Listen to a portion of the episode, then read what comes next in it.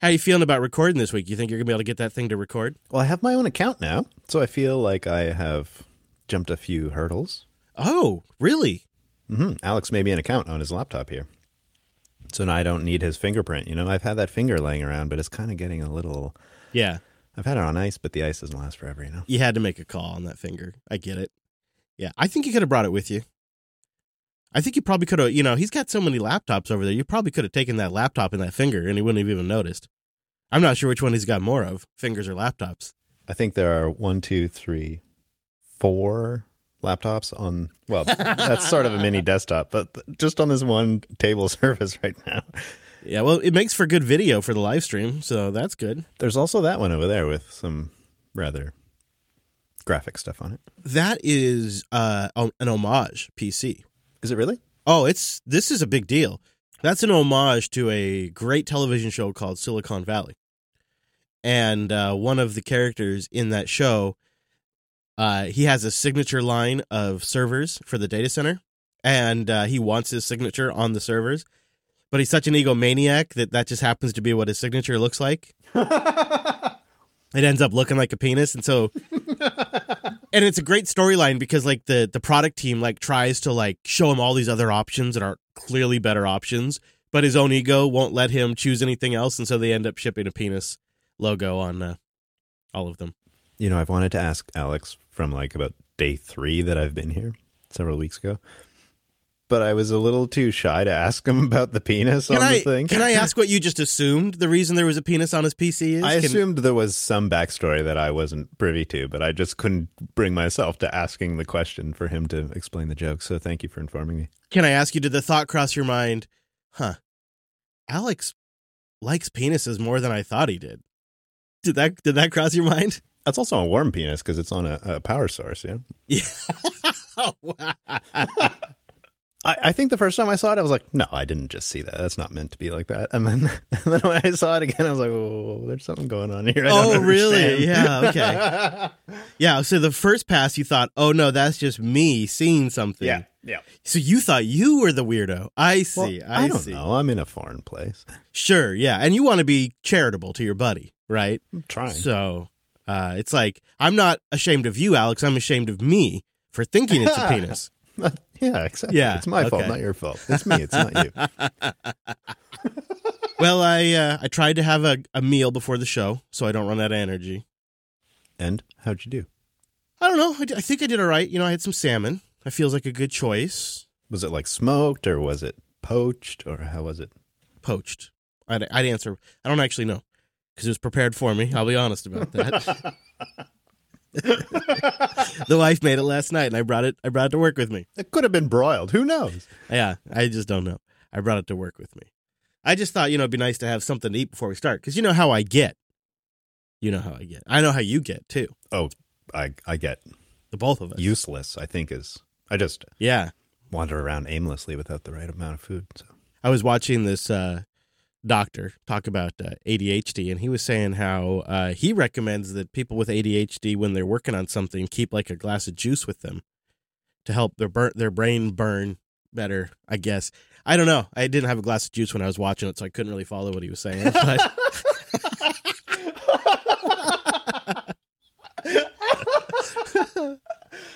that was so perfect.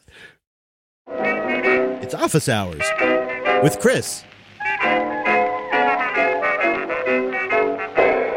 Hey everyone, welcome on into the office. Thanks for being here. Hey Brent, get comfortable. Come on in. Hello, thank you. Ooh, you kept my chair nice and warm. I did. I kept a little heater on there for you. That's kind of you. You know, I also made a little room over there for the mumble room. Hey, virtual lug, how's it going? Hello, Good evening. hi studio. Hello. Hi, guys. Hey there. Welcome on into the office. Gosh darn it. Gosh darn it. Welcome on in. Brent, you're still in uh, North Carolina. I am. It seems I just won't leave Now, I'm wondering at this point in time, you're just days away from going tomorrow. In fact, tomorrow. Okay. I know you, I know how things go. I'm wondering do you have more projects at this point that are on the list than when you arrived? And are there more projects undone than done? Is this a problem? so we did have a list Uh huh. prior to my arriving, which was quite ambitious. And I think maybe Alex should have a look at it. I, I because I haven't looked at it in like two weeks. But the number of things we've added, I think, amounts to the size of the original list as well. So um, I think you're probably right. I think we have done some amazing things. Alex, unfortunately, always also is great at starting projects, and then he kind of quickly gets distracted by starting other projects. So I, we've both been kind of like that and trying to finish projects in the last few days. Now, okay, so let me ask you this. When you're working on a project normally, are would you say this is a problem you have in isolation on your own or would you say this is more of like a, when you're working with idea guys? Yeah. You know, cuz I've run into this, you and I have this too, like we could come up with a million projects while you're here. So is this something that you also do you have this project creep on your own? I didn't expect these introspective questions here, but I'm I'm I'm enjoying it. I think I think probably when I'm with you and when I'm with Alex, I take the wonderfully uh, natural place for myself, which is like a, a support role. I was a photographer's assistant for a very long time, and so that kind of there's a switch there that just kind of kicks in. So that doesn't answer your question. I'm just buying myself some time. Um, I gotcha. Amazing. Mr. Brent always has something to say. All right. So I think, unfortunately, yeah, I probably do lean that way when I'm doing my own stuff at home. So, won't, won't. I always just wonder what the uh, solution is to that.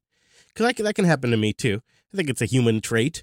I mean, it's exciting to start something new, especially if you're learning some new techniques or trying out some new tool that you have or something like that but you don't really reap the rewards unless you finish the project. So I don't know. The reason why I'm thinking about this is um, we're redoing a bunch of back end stuff to do the JB website. And I just kind of recently thought we probably got to break this up into chunks because it's quickly spinning off into like a new way for us to produce the back end source of truth for the shows. It's quickly spinning off into like this you know new CDN project, and you know we have a deadline. Uh, Scale Engine has been a fantastic host for like a decade at least, and they are just kind of not really in the WordPress hosting business anymore, and so they've given us a deadline of summer to get off of uh, Scale Engine for WordPress hosting. They told us a while ago, so we've known it's coming. And so, like, we have to execute on that. and I don't want to blow it up, right? And so I've been recently thinking like how do I prevent this project scope creep that I think we're all a little a little kind of inclined towards in our crew. It's so true. So that's that's just been in the back of my mind recently. I feel like we have to do it in a modular way. I'm not sure how to do that because it's all connected but also we have to keep each other accountable somehow. yeah, maybe it is. Like it's not like Trello, right? Trello, like it might be useful for organizing, but that's not what's like going to make us get the work done. Because as you said there, you had a list, but you haven't even looked at it in two weeks.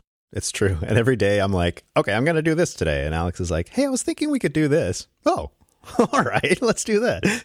So, anyways, it's been a wild ride, which I think maybe that's just it. We're just attracted to adventure. Well, I'm glad you could join me one more time from from North Carolina. I imagine, and I understand how it is. You're going to get back home. You know, you got you'll get you'll get sucked into uh, real life back home again, and we won't see you again for a while. So this has been fun. You know, it's been fun having you in the states and on a high speed internet connection while we do the show and all of that. Speaking the same language, you know, those kinds of things.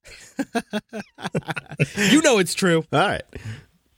All right. Well, I had a little bit of podcasting news. I just wanted to update everybody on how things are going in the industry because this one made me kind of smile. After coming out talking like they were going to change the podcasting landscape, one of the big tech players has decided not for us. We're dropping out of podcasting. And it's not one I've complained about because I've honestly never felt like they are much of a threat. But Facebook has announced they are removing all podcasting features from the platform on June 3rd and they're going to stop allowing people to add their podcast to the platform starting this week as we record the episode. I have to admit, I didn't even really realize they had those features. Oops. Isn't this kind of actually a sign that this was a good move?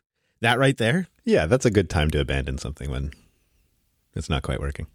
I wonder if we aren't going to go through a bit of a podcast bubble correction. In fact, if I were to speculate, I would argue we are already in the midst of it. I think we have been all of this year, a bit of a podcasting bubble correction. And uh, the IAB just came out with these ridiculous figures for uh, podcast revenue sponsorships, which are just totally unsustainable.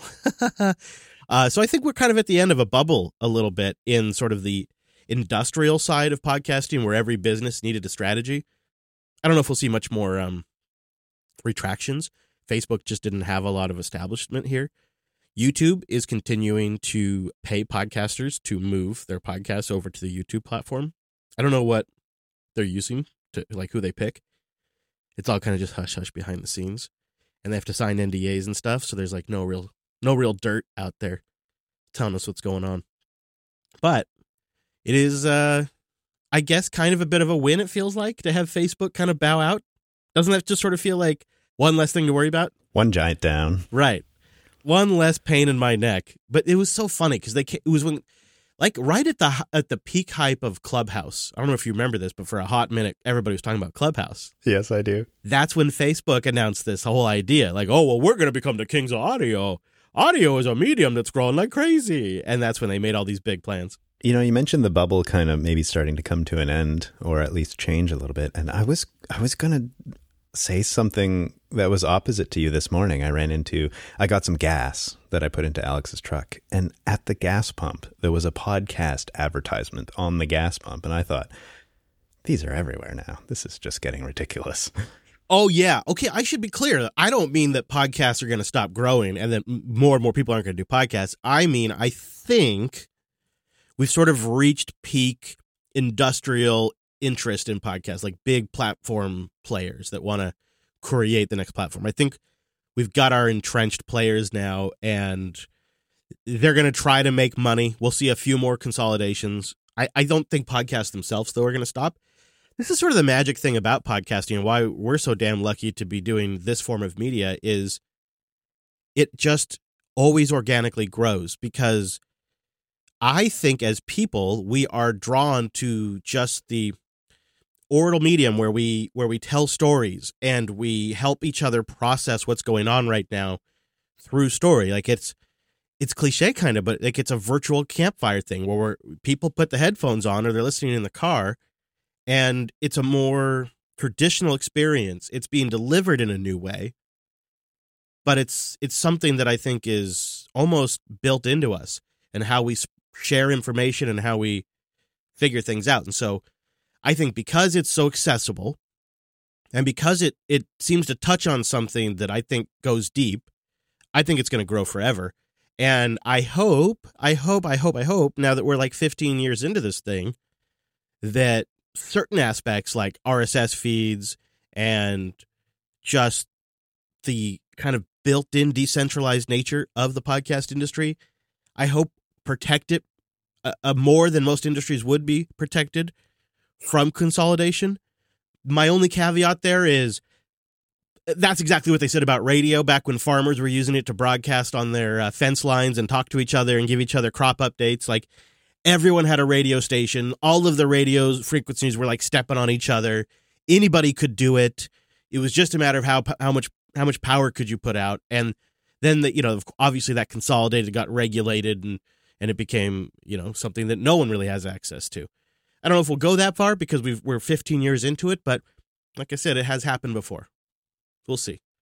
But it still feels good, even if it's a small win. We'll take him. Still feels good. I'll take it. Yeah. I have been actually sticking with Fountain FM as my podcast app. And I, I definitely know this has been a struggle for some of our listeners. I've heard from people who tried it so that way they could do the boost things for a bit, but then they didn't really like Castamatic or Fountain FM or one of the other new podcast apps. And I also had a little bit of trouble at first. I think for me, a couple of the more recent updates made a nice improvement. There's a couple of things in here now that I really find useful. The clipping community has kind of become my favorite way to find new podcasts. Have you seen this? You've tried this? Well, y- you've sent a lot of clips, and I've sent clips to you. But also, I love in Fountain how you open it up, and there's, you know, the the homepage is kind of by default just clips. There have been a few shows that I listened to that I haven't maybe hit play on in the last few weeks and then someone throws a clip there and it's like oh yeah and you just it's like a you know the clips can be of various lengths so it could be 10 seconds could be 30 seconds could be a few minutes and i found that to be a really great way to jump into a podcast i haven't you know heard in a little bit, but also like you say to discover new ones. Um, so it feels like a cheating almost.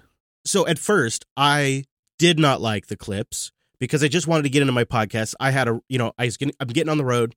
I got to drive. I want to listen to my shows. But what changed the game for me is when I started realizing I was listening to podcast clips instead of going to YouTube on my phone. Right? Do you understand like how much healthier that is? yeah. Right? It's so much healthier. Plus, I'm discovering new podcasts that have been such good listens. So it really changed the way I think about the clip. So now, like when like if I got a couple of minutes to kill and I just want to kind of like take a dip into some content, I'm firing up Fountain and I'm listening to the clips. And it has become a network effect because people because as I've shared clips, people have followed me and then I'm following them back. And so now I've got like a little network in there of people that are sharing clips. You wouldn't have to do it, use it for that, but man, have I found that stupid handy.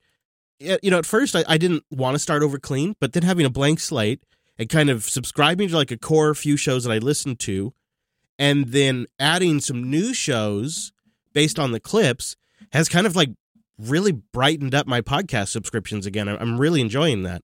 And plus, I have my old app. I can always flip over there and see if I'm missing something. So it's not that bad. I found the clip creation process was really neat as well. And I, I think you have enjoyed it too. It does like transcripts and you can really get down to it. It's really nice. Yeah, and so you edit it like you would edit text instead of editing in the audio waveform. So you just, if you don't want a sentence in there or you want to start at the right point, you just select the text and cut it or whatever, and then it creates the audio file. But then it also creates a web link, so people don't have to have the Fountain app, and it'll create an audio file and it'll export a video that uses the album art and does captions of the transcription. It is so well done. It's great for sharing like on Telegram or Matrix or Twitter or whatever. I found it it has cut way back on my YouTube time. And I really like that about it. And they've made some solid improvements. The performance has gotten better, the battery life has gotten better. They don't have CarPlay yet, but they are working on Android Auto and CarPlay. Um, and I do effing love the boosts. Man, I love sending the boosts because as a podcaster, you know, I pay more attention to like a username when I see it on a boost because it sticks out, right? It's on my screen, I memorize it. And so uh, I hear other people with the same username sometimes boosting the shows and then I'm boosting the it's it's fun. It is a lot of fun. I still remember uh, Sir Lurks a lot was one of the previous ones. Uh, I think last week. yeah, so I got to remember these. Is great. Lurks a lot's in the mumble right now, and I recognized when he joined. He joined. Oh, I'm like, oh yeah, Lurks a lot. He boosted. it's great. It's great. Yeah, it is pretty good. The other thing is, I, I feel like calling them boosts has been pretty astute. You've been mentioning how it's been really boosting your mood recently, and some other podcasters mentioned the same thing, right? Yeah, that is it is a boost. I like it's better than the name of super chat or something like that. Tony wrote in, he said, So you've convinced me on the future of podcasting 2.0, value for value, and even boosts. But the problem is, it assumes that you already have some skin in the crypto game. I've never owned any crypto, and I'm looking for a way in. It seems that there's plenty of ways to go wrong and likely get scammed. Good instincts, Tony. He says, Can you recommend a safe starting point for a noob? I'm UK, by the way, which is good to know. This is the biggest, in my opinion, hurdle to the whole Boost platform.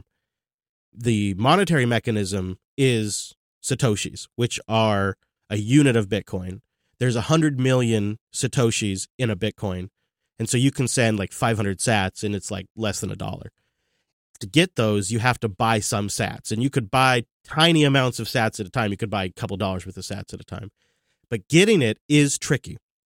In the US, I've been recommending Strike. Strike is just a really solid, quick app.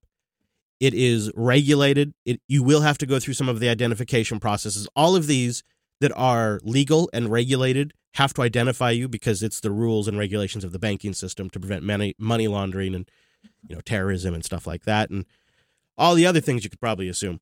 So you have to go through some form of identification if you use one of these apps. That's the downside. They are used by millions of people though. They are using traditional industry rails to do that kind of regulatory approval and identification. But it is a pain in the butt.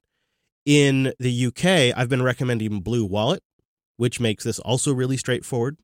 What you want is something that participates on the Lightning Network. Lightning is kind of like SMTP in the sense that it is an open protocol, it's an open network, and you just have to have, you know, a system on that network.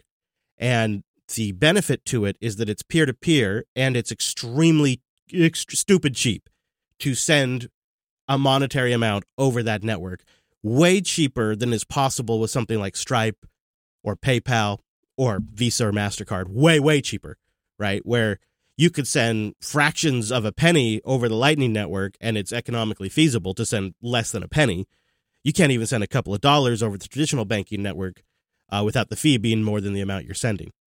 So that's where Lightning and Boost kind of play a role there.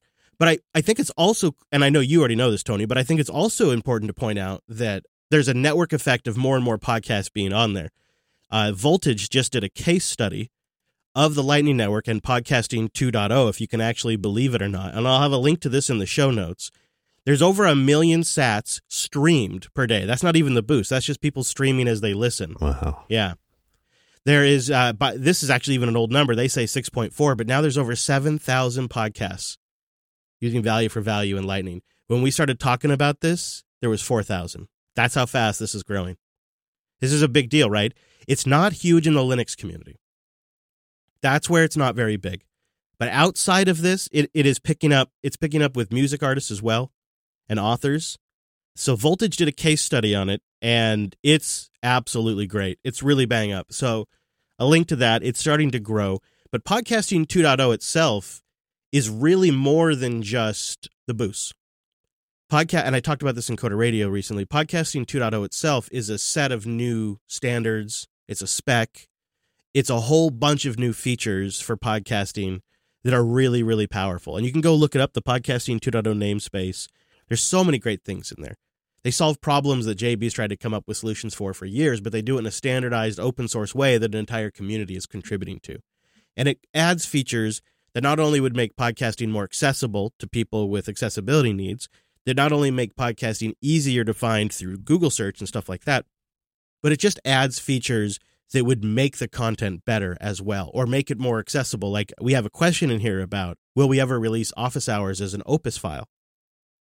And JB used to release things as uh, an OGG Vorbis, an OGG Theora, a WebM, an MP4, a couple, two MP4 types, and an MP3. So we had five to six different file versions for every episode.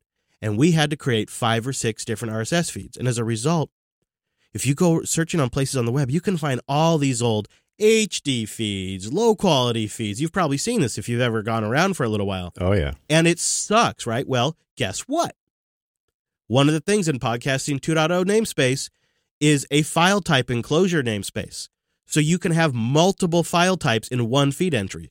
And the the software on your phone could expose that option. So you could choose as a listener, you could choose the Opus version of a show or the MP3 version, or it would probably default to the MP3 unless you chose something different. And that could be exposed all via one feed entry. Just small little things because the the reality is is that the podcasting RSS spec hasn't been updated since 2009. It's been a little bit. And things have changed. That was well before uh, mobile podcast players had the presence they have now. And it's just it's a whole set of features that I'm as you can tell super bullish on. I just really just I really want to advocate for it because I think it behooves the podcasters out there to get into this. I think it's it's to the benefit of the medium long term. And sometimes when you work in a medium or when you work in an industry, you have to do things to keep it healthy, to keep it going. You can't just sit on your, you know, existing success and not ever push it forward. That's what I'm a big believer in, so that's why I talk about it so much.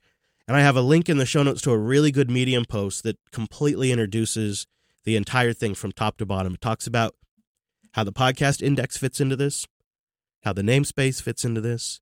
It talks about what Podping is, which is one of the really cool features about this. So, one of the neat things is, as a publisher, when you publish an episode, you can announce it to the Podping service.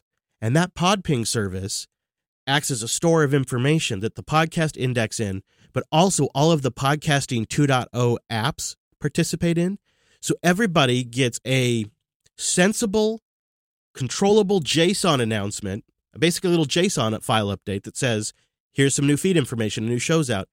So instead of every podcast player and every service having to like pound an HTTP RSS file, you know, just an XML file sitting on an, on, on an HTTP share, um, instead of having to hit that all the time and, and, and pull it down and see if there's any updates, the Podping network tells things when stuff when things are updated and it's completely decentralized. It doesn't require the podcast index, although the podcast index is a front end to it. It doesn't require your specific app's implementation. It's a completely open spec, and that's part of podcasting 2.0 as well.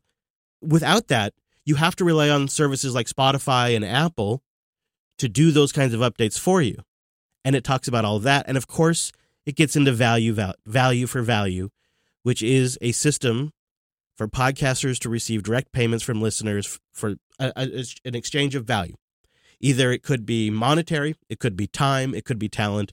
It's you got something out of the show, so you give something back, which I think is really in line with the open source ethos, and I think ethos, and I think something open source developers could embrace too. So I feel like there is a really solid opportunity to perhaps begin a culture shift in the free software and open source software community to start recognizing that the software that they use has real value, like Mumble, for example. I would absolutely, I would absolutely support the Mumble developer if I could check a box to stream some sats. You know, and when you really start thinking about this, like when you really give this actual consideration and don't just dismiss what I'm saying, when you really think about it, you could you could actually do away with a lot of these foundations because at the end of the day, these foundations, all of these free software projects end up ceding control and copyright to these foundations because running a business is a pain in the ass. Asking for money sucks. It's hard. And honestly, they just want a dev. They just want a dev, bro. They don't want to do the business and ask for money and stuff like that. And so they get sucked into these foundations. And then these foundations end up centralizing the free software community. And if we solve the monetary problem, if we made it possible using, by the way, all free software, an entire free software stack, where I could check a box in Mumble and it would stream sats from a, from a Lightning wallet that I have on my Umbrel node or wherever I have it. And maybe it's a couple of sats a day, maybe it's 50 sats a day. I mean, these are pennies. But at scale, for every, you know, even if it was 10%, every every third Mumble user, I mean, it would really make a difference. And they wouldn't be drawn to these solutions that ultimately, five, ten years on, sort of suck the life out of these projects.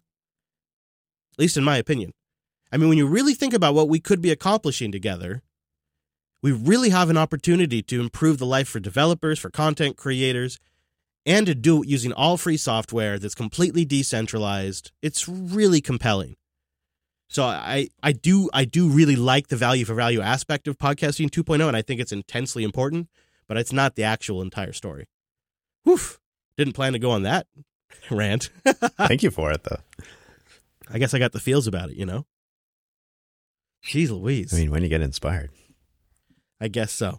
Does that make sense to you? I mean, actually, I feel like it doesn't because I saw you in the Telegram group just the other day asking, like, hey, what podcast app should I get? So it's even even my friends, you know, like it, you, we don't think we don't think new podcast, new podcastapps.com. Like I just I haven't like I really haven't gotten the message out there even though and I and I and I know I could do better, but because I get so passionate about it, I just kind of like go and I'm clearly not I'm not connecting it. You know, I'm not I'm not getting it home with people, I don't think. Not as successfully as I could. Maybe one of my questions for you would be do you think uh, someone who's new to podcasts could jump into one of these apps and a year down the road be like, oh yeah, these new features and kind of grow with the app? Is that a, a do you think they're appropriate for that? I think some of the features, uh, if you showed it to a new user, they would just think the feature should have always been like that, like chapters, or like the ability to show an image up on the screen at a moment during the show, or transcripts, or the other thing you could do with that multi-format enclosure is you could have a low bitrate, high bitrate, and an app developer could choose to implement the ability when streaming to dynamically switch depending on your connectivity. That's just something YouTube does automatically. A new user to a new podcast app would just expect that kind of thing. They wouldn't even know any different.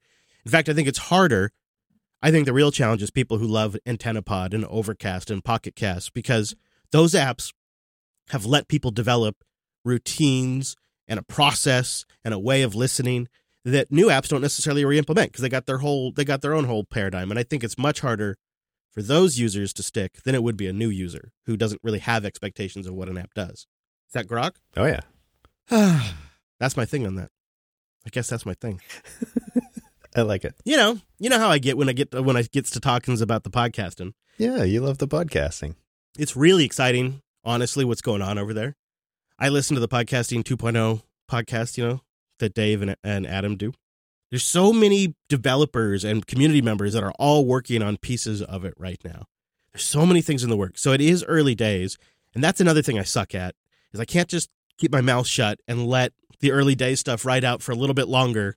You know, I got to be out there doing a podcast like two years, or in the case of Bitcoin, like 13 years before anybody cares about it, right? I got to be like out there. Mr. Early Adopter. Not in a bragging way. No, no, no. Not in a bragging way, like in a shut up and be strategic, you moron way. Why aren't you a better businessman way? That kind of way. You know, that's how I feel. Anyways, moving on. The GitHub uh, interaction on the website stuff, oh, wow. right? Oh, wow. Yeah. How good. It's super great. Yeah. Thank you, everyone, really. So we have been reading it.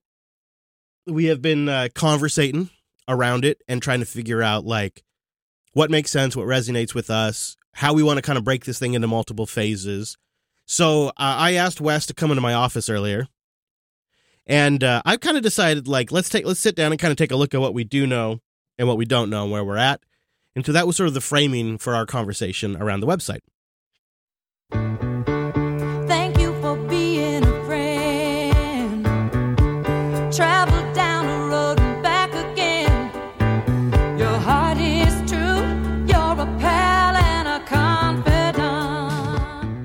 Wes Payne's back here in the office with me. Wes, welcome into the office. Thank you. You even brought a chair in. I mean, there's not much room. You're kind of standing over me, but uh, it works. Yeah, Brent wanted me to only have a stool, but I decided you deserved a nice comfy chair because after all, you're basically the CTO of our summer projects here. You get, you know, you get full veto power as far as I'm concerned on anything before we deploy it.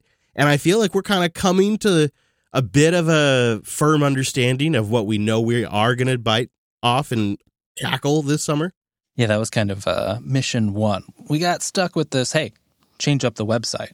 But we started thinking about it. And, you know, the website is really just one output of many that we have. And they all the outputs kind of stem from, you know, whatever we use as our source of truth. And so making changes to the website is one thing, but we got to kind of factor in how does that affect everything upstream and potentially downstream of it and sort of pick of the pieces of automation because it's not just the website right? We've got some existing automation around publishing the episodes taking you know going from the editor's great output and putting it in all the right places where the audience can reach it. And what parts of those do we want to commit to changing to facilitate whatever the next stage of the website is? And then what other changes does it make sense to do at that same time And are there some things that make sense to hold off just for a little bit so that way we can kind of keep this in a reasonable set of goals? Because we could pretty easily spin off into building a totally new complex monster that would like address all of our workflow issues we've ever had. And that would be wonderful, but we don't really need to do it all at once. and we do have like an actual deadline to get the you know to accomplish the website component and i, I think there's still like shows to record too yeah, there's that. So we've kind of figured out. It seems like for phase one, we're probably going to keep Fireside as our back end CDN, and and what we're calling sort of our source of truth for the most part, at least what goes public. What do we mean by source of truth? one place to collect all the information about the show that defines a defines an episode you know so that's that starts with things like the title the description the set of tags associated with it it includes the links it includes information about who sponsored that show if any it includes the hosts the guests it might include something like a transcript in the future you know so that there's one spot to go to modify things, to make changes, to find the reference for that episode, and one one place of data that then can feed any other system that needs to take it and you know translate it into whether that be translated to the feed, translate it to some markdown for a, a website engine, or something else. You can probably imagine, listener, happens all the time. Like we get an episode out and they're like, "Oh, we forgot a link," or "Oh, this link needs to be changed. We should add this person's name to the guest list." Stuff like that happens. And so you want like a source of truth that the editors and the hosts and everybody else on the team knows that's where they go to make changes. So we're going to kind of use Fireside as that right now, but we're going to layer our own website on top of that. And then the other bit that's pretty important for us to work with the podcasting 2.0 spec is we're going to start biting off generating our own RSS feeds, which so far we've kind of been reluctant to ever really take on. Well, you know, we messed that up and people can't listen to the shows. We're off the air. So that's a big deal. But we also want, like you said, we want enclosure option support. We want transcript support. We want improved chapter support. There's so many things in the 2.0 spec that we want to be able to work into this. And to do that, we have to just sort of manage the feeds ourselves because we find that the platforms out there that generate these feeds for you, while they're nice and reliable and they have good CDNs and all that kind of stuff, they're not really aggressive about adding these features. We have a more advanced audience that's a little bit more of an well, not a little bit, that is a, you know a lot of early adopters, and so they want these features before other podcast audiences are demanding them. Maybe that's sort of underscores a lot of what we're doing actually. I think we're, you know, partially realizing that that some of this stuff, being able to have the feed, you know, that that meets the audience's needs, that meets our needs. We're not just making a podcast. We're pretty committed to the podcasting medium, right? It's kind of the primary output that we have. We have other outputs, sure, you know, like we have the videos on YouTube and, and stuff like that. But the feeds, that's that's the heart of Jupiter Broadcasting in many ways. Yep. So we want to make sure we get that right. So we figured out feeds. We're going to generate a new website. It's going to be a static website. We're going to take that on a new live page, all the sort of accessory side pages like um, you know the calendar page, the donation page, matrix info, mumble info. We're going to try to make it pretty straightforward to create pages that won't have to be updated too often, but will hopefully be high performance and and and load fast for you and look clean. We have that kind of stuff dialed in, and we kind of have a high level of requirements figured out to support all of that. You know, you've been thinking a little bit too about a more modern publishing workflow, about a new way we could host this, because what we're transitioning from today is a WordPress site that runs on Scale Engine. And it's been good, but it really was a different way of running this stuff. And there's kind of a more modern way to architect this. A few years ago, we were manually adding posts to the WordPress every time an episode came out, right? And that's very flexible. It means like, you know, you as a as a small business person, like you have complete control. You don't have to learn a whole crazy system. It's it's designed around interactivity. But when we switched to a more automated workflow, interactivity was less of our concern instead of, you know, automation and reproducibility. Yeah. and and really just the ability to just do things at scale. There's really no reason why an episode needs to sit around and wait for somebody to go through and create a WordPress post after an editor's done. That's what we realized a while ago. And we set off to fix that with our Castoblasta backend. And that's been that that's really carried us a long way. And this is kind of completing that. And you have invested, Wes, in backend infrastructure to help automate some of this stuff. Where do you think we're where do you think we're really going to be adding to our existing system? Is it going to be employing things on GitHub more? Like, where do you think one of the big tweaks is going to be in our in our backend infrastructure? Yeah, for the moment, we've kind of got a you know a collection of automations that tie together primarily closed systems, right? Like we, can't give the audience access to the WordPress. We're not going to give them access to the, to the Fireside, unfortunately. So those are all kind of just closed off pieces that we you know we've got credentials to. We join these APIs together and shuffle data around. But in the future, we'd, we'd absolutely love to have more things available on GitHub, both for, you know, collaboration reasons internally, but also externally with the audience to share. You know, we're not going to be experts in all the tools we use. We, we know already the audience has a ton of great opinions, say, on static site builders. And so if we can, you know, publish the stuff that we're doing and get some some help or input from the audience on tweaking the website to be as cool as possible, I think that's a great idea. And we're not going to get totally there in phase one. I'd, I'd love to see us keep our source of truth on GitHub as well. But there's some complications, especially like we have a sort of, you know, time sensitive scheduling workflow sometimes where we, we need an episode to come out at a certain time, but not before. We've got, you know, restrictions on necessarily who might have access to things when.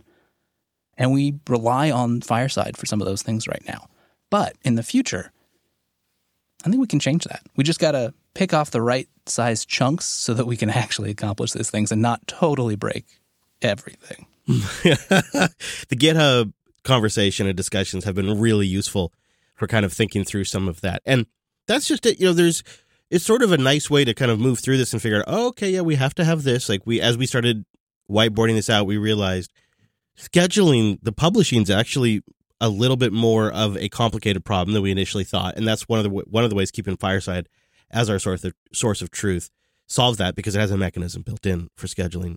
But what we really like about eventually moving the entire workflow to GitHub, and we think we have ways we could do it, is that's where we could eventually bring in the audience and somebody could do a pull request against show notes and either make an addition or a subtraction or a correction. And not only would that be powerful around the you know the the week that the episode comes out, but imagine somebody's listening to an episode five years from now, and there's a bad link or something's dead in the show notes. They could help us keep that uh, as a living, relevant document that's still useful to people, even stuff that's in the back catalog that we would never go back through and audit anymore. So I guess what I'm saying is we have motivations and reasons to take it beyond what we want to do in phase one. It just seems like we have to be reasonable about what we choose to bite off at this stage. Yeah, you know, we're trying to find our squeakiest wheels, and right now that's the website, and then the feeds. It's just so core, and you know, it kind of makes sense too because the data is quite similar. It's both very driven on on the shows and the episodes. So we need the same, a lot of the same data for the feeds as we end up needing for the website. So I think I think there's going to be some nice combination there where we can get two birds, one stone, and a whole lot of podcasts. Mm-hmm. Very good. Well, thank you, Mr. Payne. Thanks for coming to the office and going over this. Uh, we press on, and it's going to just get better and better, and the summer is going to be exciting. Looking forward to it. All right, now you get back to work. Uh, wait, you were supposed to give me that expense card? I'm sorry, you got to go now. You would see the biggest gift would be from me, and the card attached would say, Thank you for being a friend.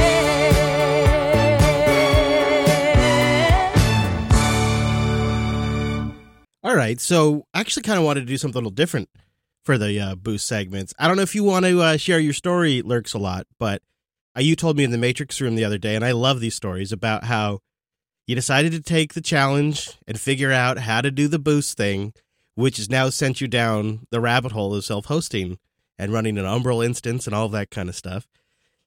I mean, what, what do you what do you uh, what do you want to share? I mean, I don't want to put you on the spot, but I'd love to hear a little bit of the story. wanting to do more self hosting was something I want to do anyway. I just like to learn and play with the stuff. And, you know, I don't know. I'm an enthusiast, always have been. But it's really just been all of this talk about the podcasting 2.0 and the value for value just kind of really piqued my interest because for me, um, the main appeal of Bitcoin has never been this whole like speculative, oh, if I buy a little and hodl it and I'll be so rich kind of thing that draws a lot of people in.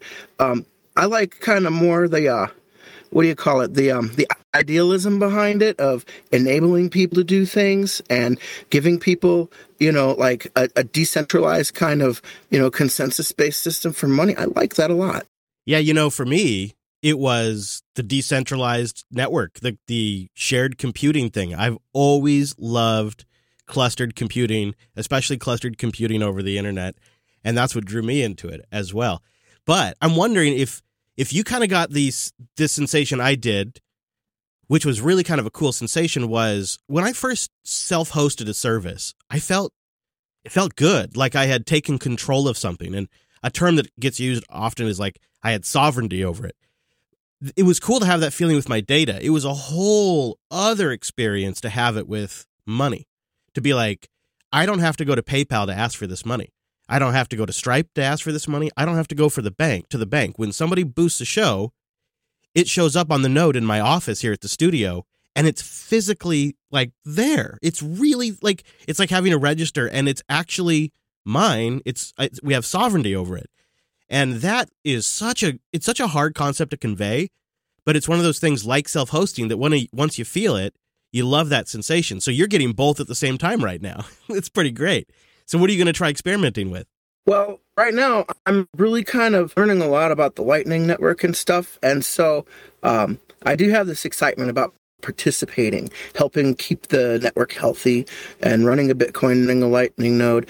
But like, I'm not set up for routing, man. This channel stuff is hard to figure out with the Lightning. yeah, yeah, it is.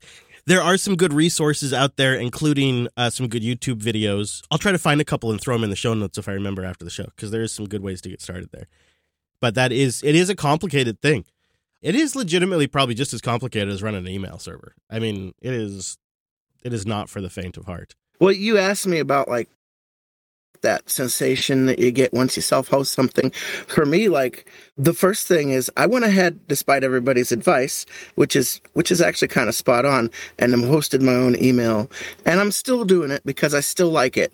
And uh, then the big one for me was when I got my family to switch to my own Matrix server, and now my whole family we have our own pet, and it just feels good to not be on Google's Hangouts or anything else like it. Congratulations on that. That is awesome, man. Well done. That is uh, that is a big win right there. Uh, well, thanks for sharing. Uh, I appreciate you uh, coming on and hanging out in the office for a few minutes. And I want to uh, sw- switch over to you now, Brent, because you were setting up your own node this last week. Because one of the things we want to experiment with office hours is in the podcasting 2.0 spec for the value um, namespace, the value element, or whatever you want to call it. They have this concept of splits. And the idea with the split is, and if you go look at the podcasting 2.0 show, in fact, let's go pull it up right now on the on the website. If you go look over there, you'll see they have these splits between a bunch of participants in the show. This is like an automatic way so that when people send in boosts, you can set splits to go to the host, to the producer, to the editor. So, I, so here on the uh, podcasting 2.0 show, which is the weekly show that talks about the work going on, they have most of the split going to the podcast index. Then they have some of their split going to their chapters editor. Another bit of the split going to sovereign feeds. That's how they generate their podcasting 2.0 feed. And then they have uh, a couple of really small sats going to the Boostagram bots because those, if you send them one sat, they can help like announce on Mastodon or in a chat room that you've gotten a boost. So they kind of also play with that a little bit. But one of the ideas here of these splits is in the podcasting 2.0 app, when you go to send a boost, you can actually see how the podcast has decided to arrange those splits. And in some cases, you could even override them.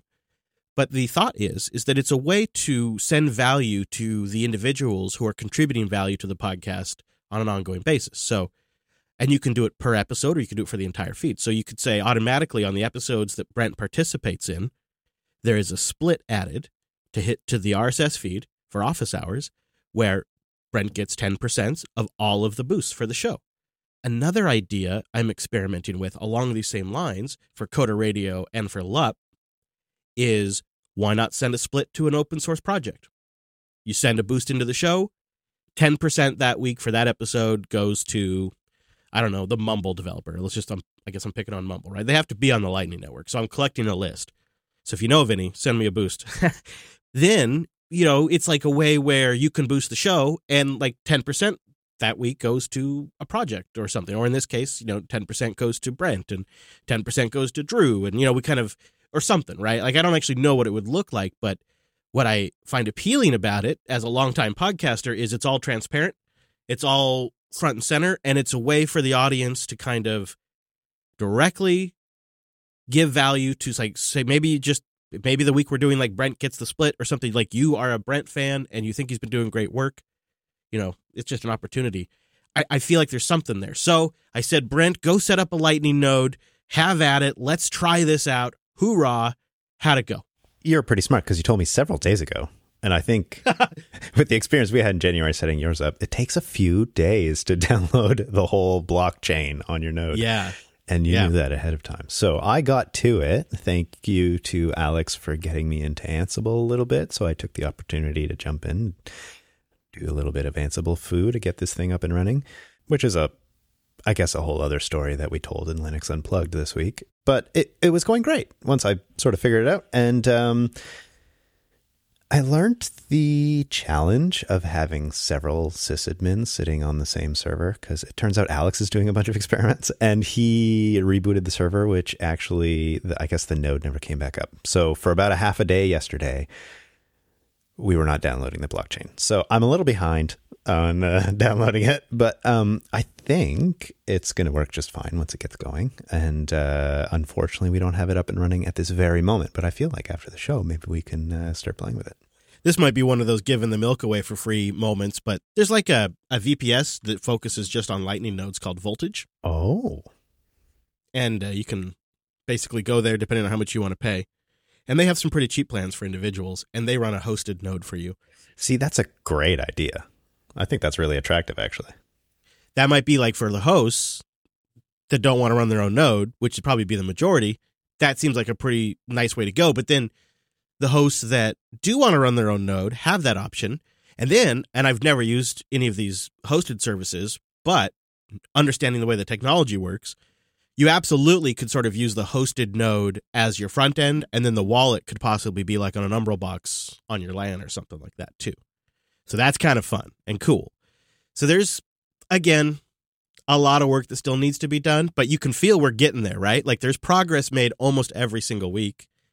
People are trying it out.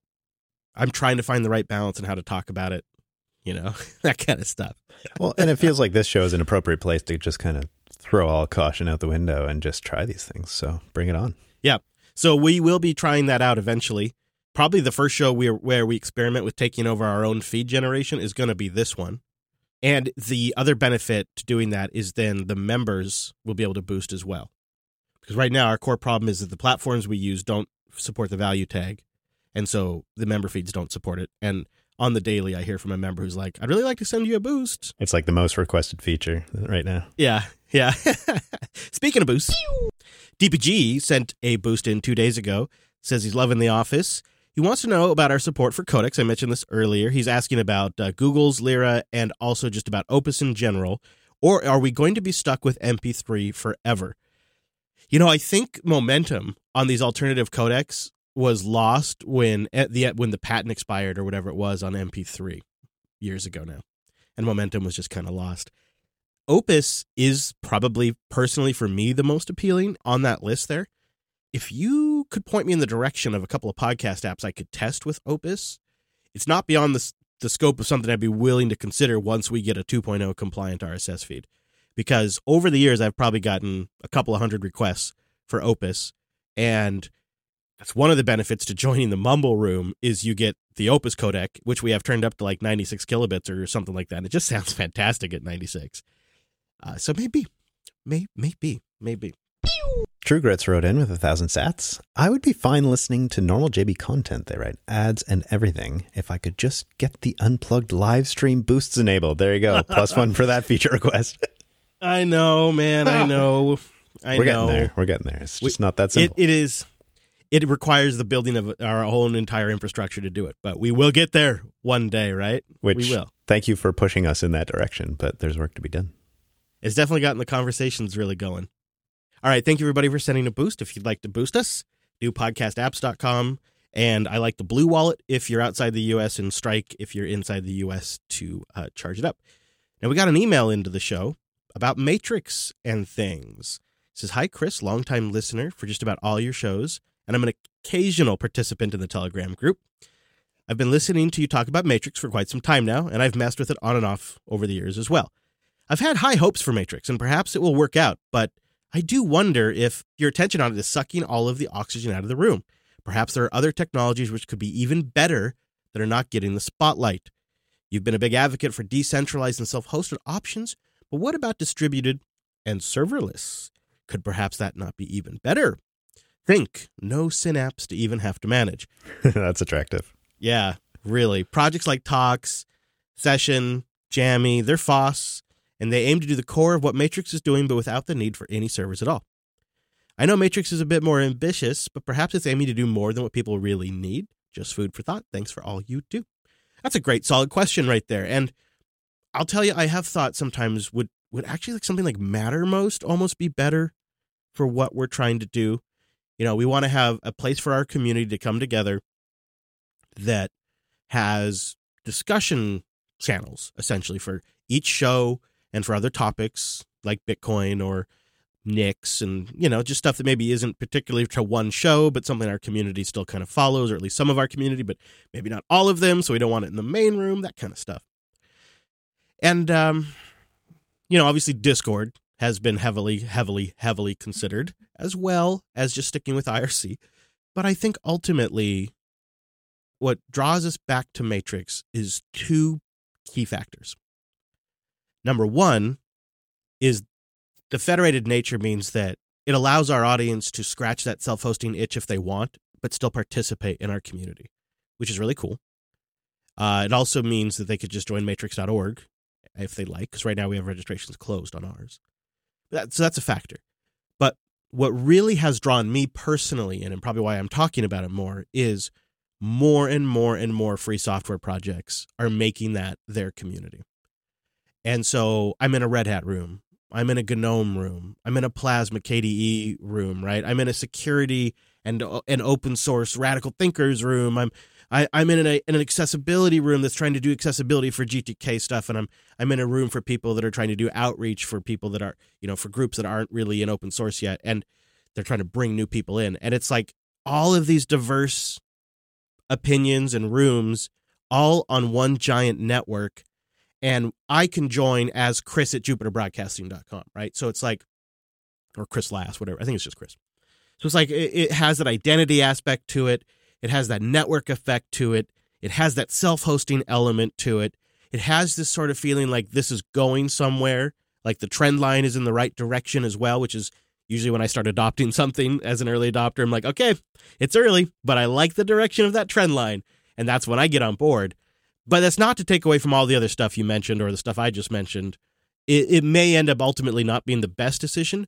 But I think what we really have to remember, and what I try to keep in mind, is like 98% of the listeners don't even participate in any of this stuff, right? They don't got time for this.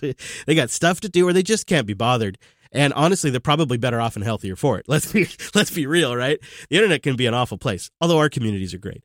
Uh, so I also have to realize like this isn't the stuff that makes or breaks the business, right? Like if I if I bet the farm uh, on Matrix, doesn't really any impact impact anything on air, does it? Uh, we just maybe you know maybe don't get the right kind of interactions, but so far we've been getting great interactions from our Matrix community. I mean, they're going right now as we talk. And, uh, you know, I knew about Sir Lurksalot's journey into self hosting after he got into boosting because he said something in the Coda Radio feedback matrix. And, like, so it, it, it does definitely create communities. And uh, we have a really, really awesome Bitcoin community in there because it's a bunch of level headed, it's not all Bitcoiners, but they're all a bunch of level headed people that respect each other and, and talk rationally and aren't a bunch of like scammers. And, like that's been a real source of good conversation as the market has just been totally tanking. To have a bunch of level-headed people in there talking about it and and you know sharing their thoughts and definitely a diverse set of opinions. And I really found that fulfilling. And I just don't, I'm not getting that anywhere else outside of Matrix right now. In fact, I think you're seeing a real drawdown in Telegram activity as that discussion has moved over to Matrix as a result. I don't know if what your observations are on this, Brent. I know Matrix has been a little bit harder of an adoption curve for you, so maybe you see things a little differently. No, I, I actually do have to agree. Uh, I know I haven't necessarily witnessed the stuff on, on the Matrix side as much as you have because of some of the mm, challenges. I think partly due to some of the older hardware I'm trying to, you know, make use of. But I gotta say, I noticed just this morning that the Telegram chat was feeling a little. I don't know. I saw a few tumbleweeds passing by in there, and I thought, oh, yeah, it's not because the discussion's not happening; it's just because it's happening elsewhere. Yeah, and maybe it's better. The Matrix. I mean, I'm sorry. The Telegram is honestly, in my opinion, more followable now. Like it's not just like you show up and it's like, oh god, I can't keep up with this. Yeah, it used to be a little overwhelming, actually. yeah, so it's not all bad. No, I think it's just different, really. I, I do appreciate the feedback. I am totally open to more uh, feedback on the topic because you know I'm not married to any one particular thing. It's just where I'm at right now. James wrote in Hi, I keep on wanting to help the show by subscribing or these new boosts. $16 a month for a membership is too much for me, but there doesn't seem to be an option for supporting a single show at a lesser cost. I downloaded Fountain, went to buy whatever it is. It gave me a code and left me hanging. No instructions on how to buy. I've never bought Bitcoin before. So I'm still stuck with no real idea how to support your shows. I'll research it later, but wondering how many others are put off. You're coming in cold what happens is you go into something like Fountain or Castamatic or another one of these new apps. The way Lightning works is traditionally it's invoice based. So you generate an invoice in that app and it gives you a long code or a QR code, but a long string. It doesn't buy the Bitcoin for you because that would probably get them in a whole bunch of new types of regulations and legal troubles all over the world, right? Like you can imagine how much there is to navigate there because of all of the know your mm-hmm. customer requirements of the uh, financial system. So they generate the invoice, and then the idea is that you go use a Lightning compliant app like Strike or Blue Wallet or Cash App, something like that. And then you paste that long code into that app, and it will then recognize the invoice amount and make the transaction happen but it's not obvious. And that is why, if we didn't have such a technical savvy audience, I, I just wouldn't even bother even doing this. But like if we don't figure out these rough spots, if we won't early adopt some of this stuff like Matrix, like Boost, it's never going to go anywhere. And we can see the network effect building, but we still have hurdles to overcome. But man, is it so, so, so much better than it was a year ago? It's so much better now. And like, Strike makes it so stupid simple, and it used to be really complicated. The only tricky part now is you got to do all your, like, you know, know your customer ID stuff, but they just, they're required to do that. Now, to the memberships. Uh, The boosts are additive. They don't replace the memberships, and 16 is a lot. I get that. That's just based on what our costs are. And we do offer individual show memberships. Maybe that might be your way to go, like unpluggedcore.com or coderqa.co. Those are those are cheaper because they only get you access to that one show, but it's still a way to support.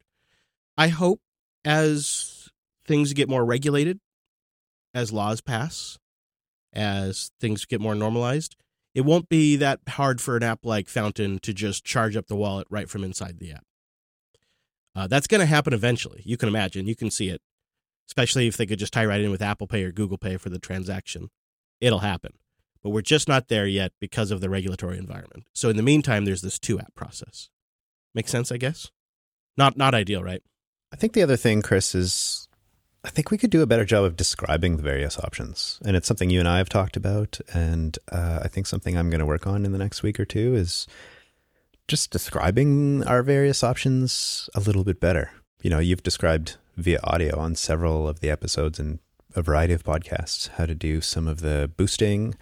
But I think writing that down in te- text with maybe some links to these various apps might be a really nice way to someone who's never done it before. And also, I I feel like you know the, this maybe kicked off a little bit of the website discussion. Was it's sometimes a little bit hard to get all that information on the website the way that they're structured currently. So I think we're going to try to do that as best we can right now. The new website hopefully will help help with that, but I think it's worth putting a little work into that uh, as it stands. Yeah, having an audio is all well and good, but it's not very accessible when you're in the moment and you're trying to get it set up. And you're like, well, what did he say? And if it was just a dupe, dupe, dupe kind of thing, you know, just an outline, it'd be a lot. It'd be a lot straight, more straightforward. We'll get there. This is where I know I'm making a big ask, right? This is a big ask I'm making here. It's a calculated thing because it's not something I take lightly. But if we get it figured out for JB, then the next Linux podcast that comes on automatically has a couple thousand people ready to boost their show, right? The next open source project that comes on has a couple thousand people ready to boost their project. The long term benefit goes so much farther beyond just Jupiter Broadcasting that I'm willing to make the calculated ask. I'm trying to be generous in how I ask it. I guess I'm kind of banking on the idea that people that have been listening to me long enough kind of know how I operate, right? And they know where I'm going with this, and they can they can see my logic is kind of what I'm hoping. and it, you know, I get I you know I get it, I get it. it. It's not super straightforward, and I don't want anybody to get frustrated. There are other ways to contribute value that are not just monetary. Honestly, just telling people about the show and advocating for our shows is extremely valuable because podcasts are not something people just generally pick up and listen to. That's why these clips thing in Fountain has actually been a big thing for me. Because generally, you know, it's an hour long show. I'm not just going to listen to some randos that I don't even know talk for an hour. Like, I'm not going to do that. Right? Who does? So, but, you know, if Brent comes to me and says, hey, you know, I really think you'd like this episode. They talked about XYZ, and, you know, we've talked about that. And I really thought they had some good insights, or they, they had this great tool they talked about. Well, then I listen to that episode. We do that all the time with each other. Oh yeah. So that is extremely valuable, right? Going and leaving us a rating or a review somewhere on a on a popular podcast directory, very valuable because that obviously helps juice their their uh, metrics. You know, leaving a comment on a YouTube video and giving us a thumbs up, that even helps on the channel there, right? There's that's a, there's there's big ways and small ways uh, to help out and contribute, and sometimes people like to physically contribute. You know, they show up and help us here. Sometimes they like to show up in the mumble room and contribute that way, and it's all of it is really super appreciated. Of course, the financial contributions super uh, appreciated because it is a business, and it has to run, and we got we got things we want to do.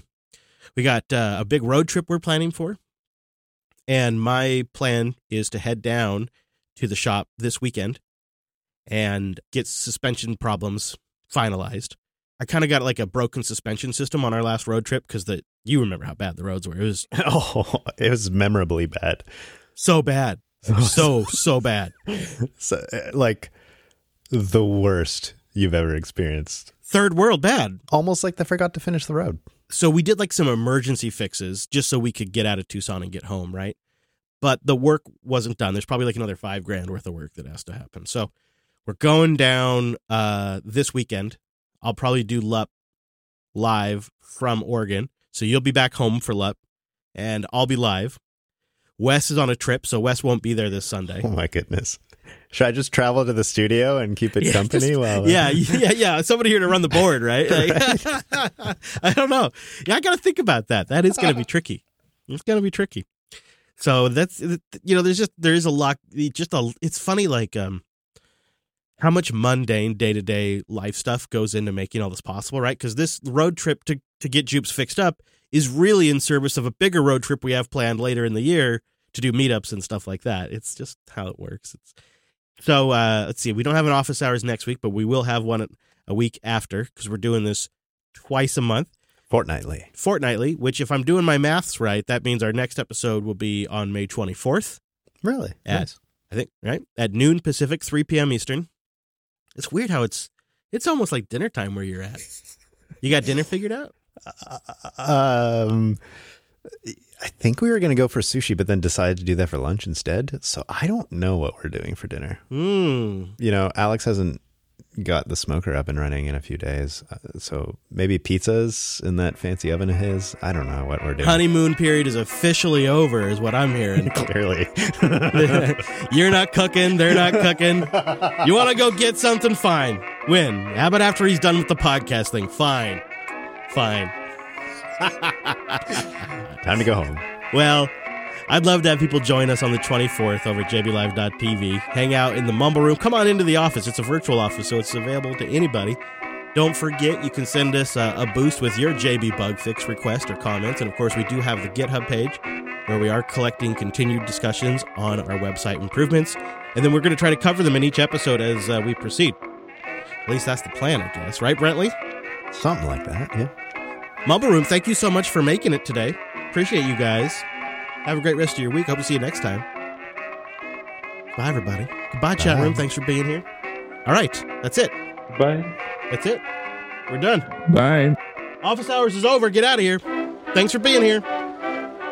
Okay, I gotta have my office back now. Jeez. Woof. Come on.